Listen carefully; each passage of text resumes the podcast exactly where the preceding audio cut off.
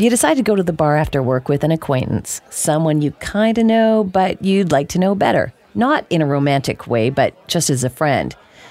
So you have a couple of drinks and you talk about the weather, maybe some sports, try out a few of your best lame jokes, and you ask them a few questions about their past. And then you propose something a little different to stare unflinchingly into each other's eyes for four whole minutes. Will this make you best friends forever? Or will it be the most awkward experience you've ever had? Well, you're going to find out because that's what's happening today on Relate.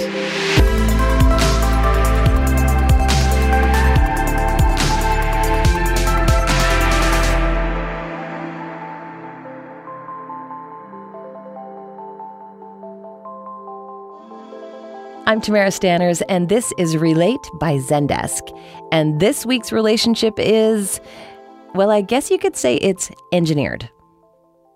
Andy, what's happening with this one? Well, do you remember a couple years ago? This is producer Andy Shepard, right, by the way. Right. So a couple years ago, there was this New York Times uh, Modern Love column where they picked up on the work of two researchers, uh, Arthur and Elaine Aron. Anyway, this column went viral. This is the one where they suggested if you do like this questionnaire, that they can get people to fall in love. Yeah, exactly. Right. And the questions are interesting. They start out very basic, you know, like questions like, do you want to be famous? Or, you know, when was the last time you sang to yourself? But then they move to, you know, more probing ones like, you know, tell me about your childhood. And they get they get more intense and personal. Right. The idea being that sharing your innermost thoughts and your feelings and motivations is what makes people fall in love with you. Exactly. And the questions are designed to make you slowly disclose more and more about yourself. And then over the course of the questionnaire, you know, bam, that vulnerability and the, that honesty that the questions pull out sort of woos the other person and, and vice versa. And it had a huge impact on lots of people, including Sasha Chapin, a writer in Toronto.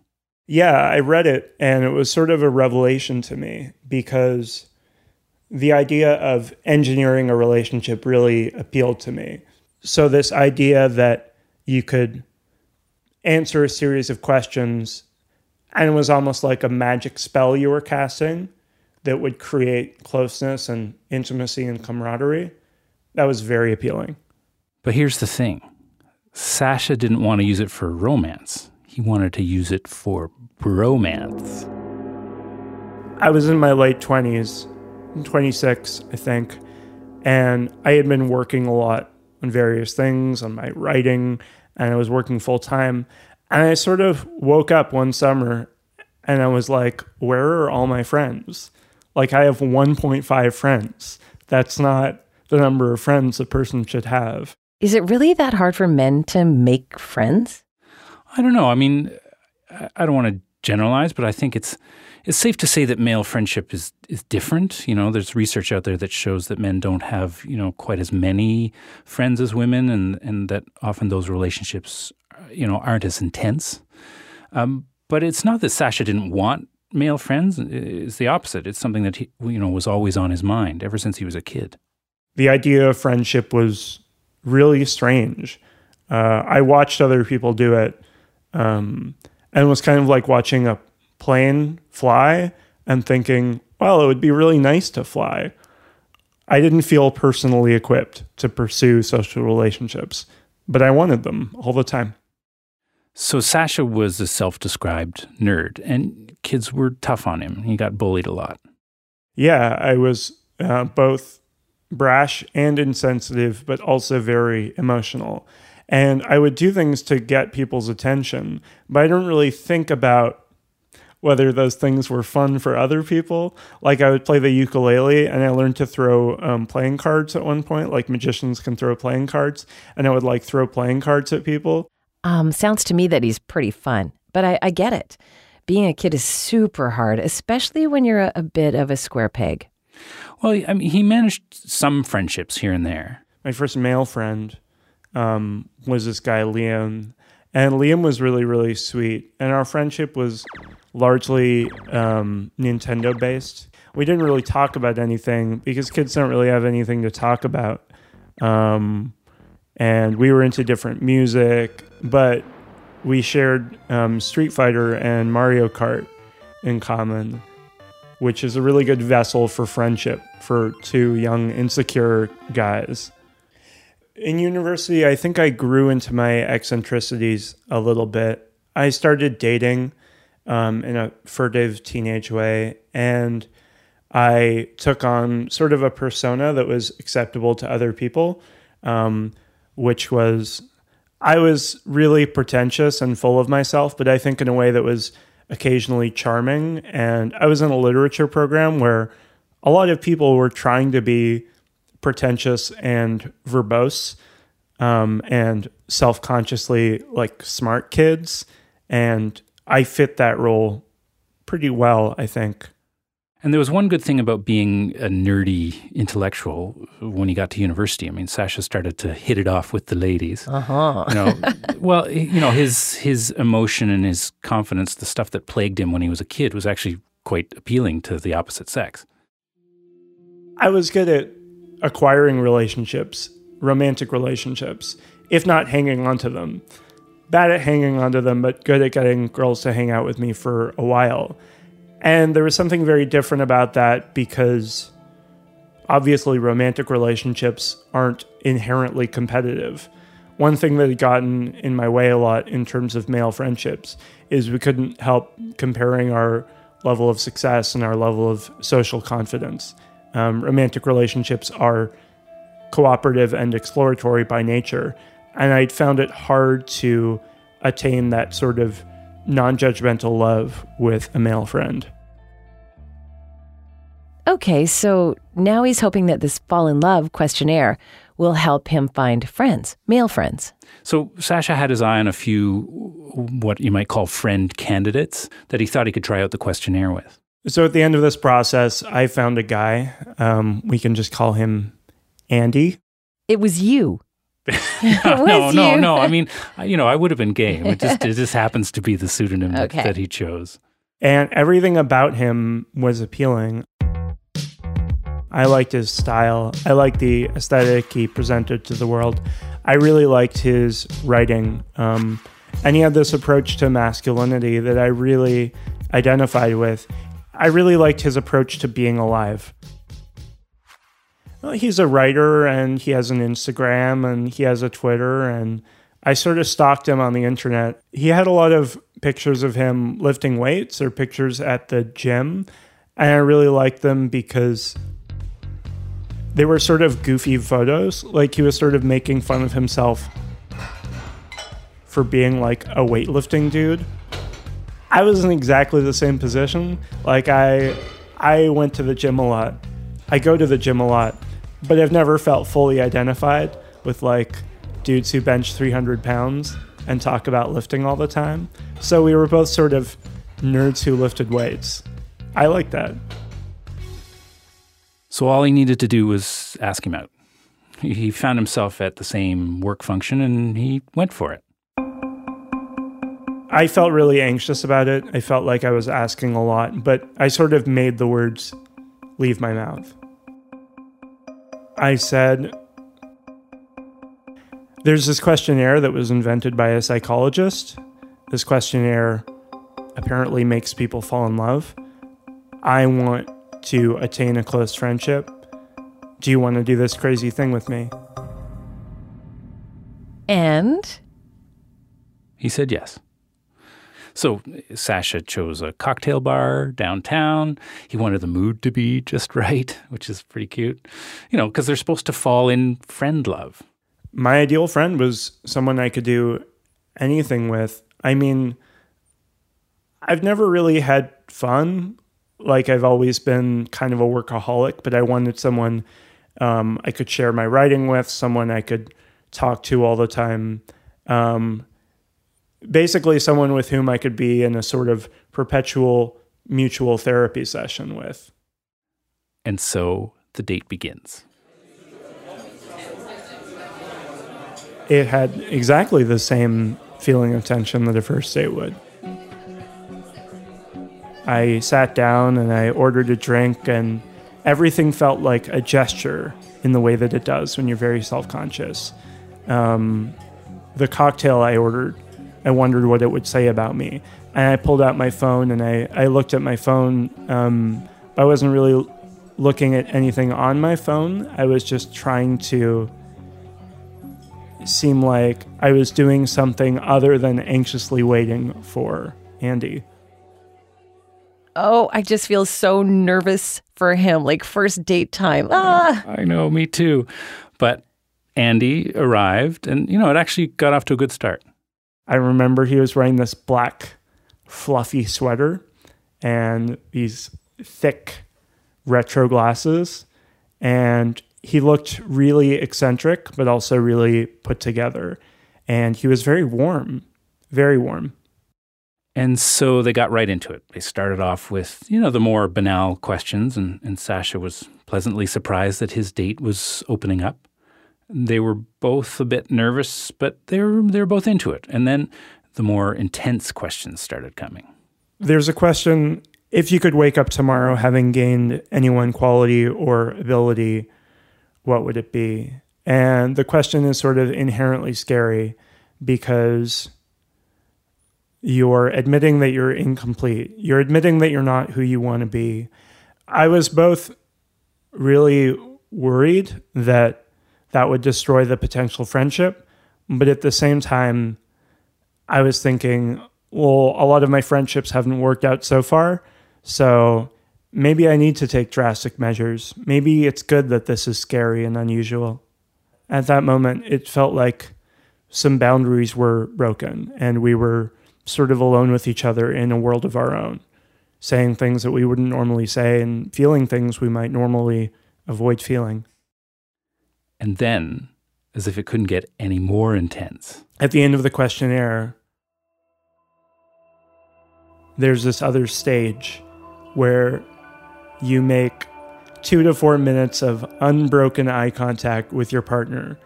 Um, and the New York Times article recommended four minutes. So we did four minutes.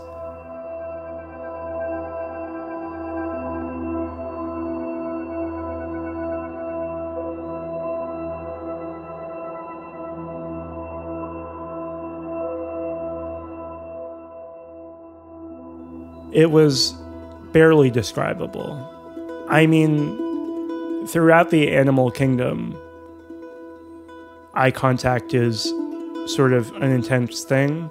Um, you're not supposed to stare at gorillas in the zoo because it makes them angry. Eye contact can be a display of vulnerability or a display of of dominance. Um, sociopaths stare a lot. And when you make eye contact with someone for that long, it really breaks down a sense that you're mediating who you are, that you're presenting a version of yourself. You're just breathing, shaking, vulnerable animal, and the other person is too. Oh, wow. So, how do you end a friend date like that one? Well, I guess, you know, like most good dates end, they made plans to see each other again. Well, um, we made plans to watch sumo wrestling because Andy's a big sumo wrestling fan. Come on, you're sure you're not the same Andy in this story? I, you know, I, I do love me some sumo wrestling, but but no. Uh, apparently, there was some sort of significant event in the sumo world coming up shortly after our date, and then we just said um, goodbye. I really hoped that we would see each other again. I really hope that this would be the first step in developing um, a profound new friendship. And I walked away from the date feeling, um, as the questionnaire promises, a great sense of intimacy and a real sense of fondness. Andy had really been revealed to me, and I really liked what was revealed it's not like I I was foreseeing um, a friendship where, you know, every time we hung out, it would be like um, a series of insane revelations about our character.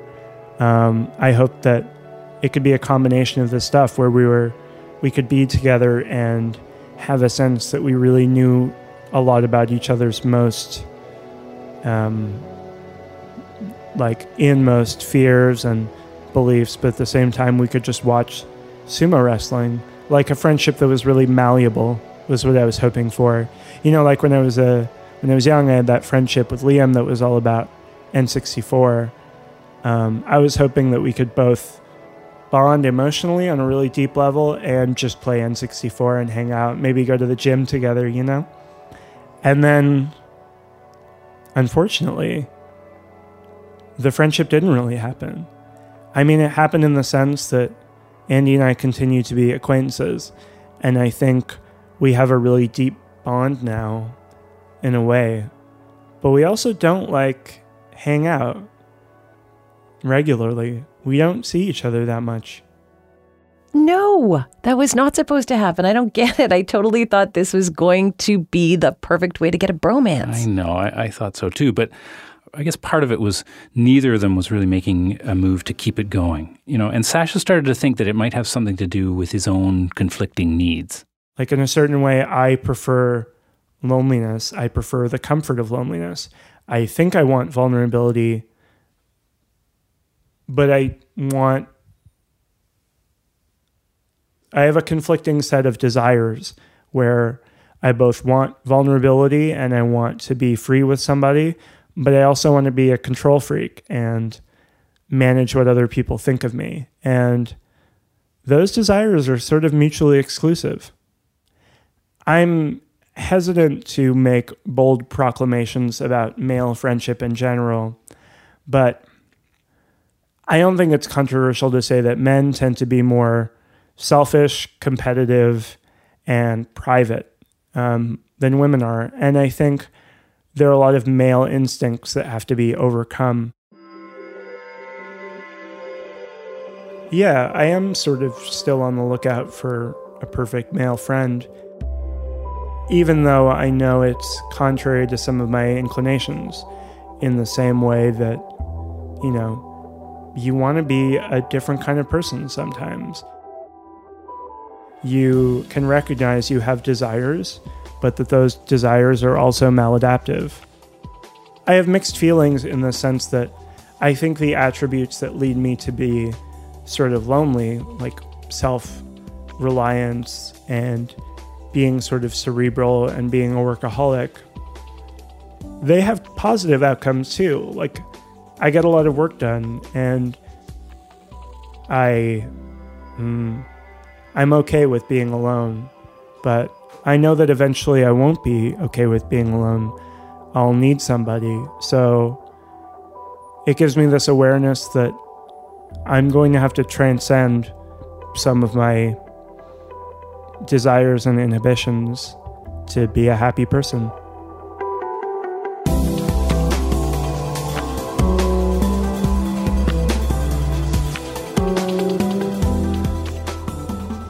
Sasha Chapin is a writer currently living in Toronto. Big thanks to Lily Ames for that interview with Sasha Chapin and for helping to produce that piece. So maybe you're not going to go out and engineer friendships with a giant questionnaire and a staring contest, but there are a lot of ways that asking good questions can improve your relationships. Check out this article on the Relate online magazine. It's called Your 21st Century Challenge put away the technology, and ask better questions. And it gets at all the ways that good questions can lead to meaningful conversations and deeper relationships. You can find it at relate.zendesk.com.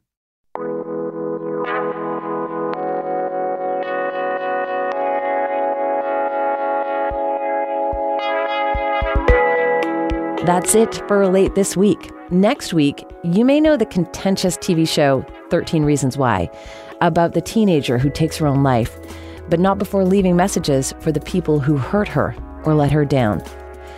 Well, we've got a rather more uplifting story called 13 Reasons Why Not, about a group of students who've made a habit of announcing messages to the people who support them and keep them going during those tricky high school years. That's next week on Relate. In the meantime, subscribe to Relate on Apple Podcasts or wherever you listen, and that way you won't miss an episode. We've got lots more articles on connecting to your customers in deeper ways at relate.zendesk.com. And if you want to explore technology built to improve your customer interactions, head over to zendesk.com for a free trial. I'm Tamara Stanners. Talk to you soon.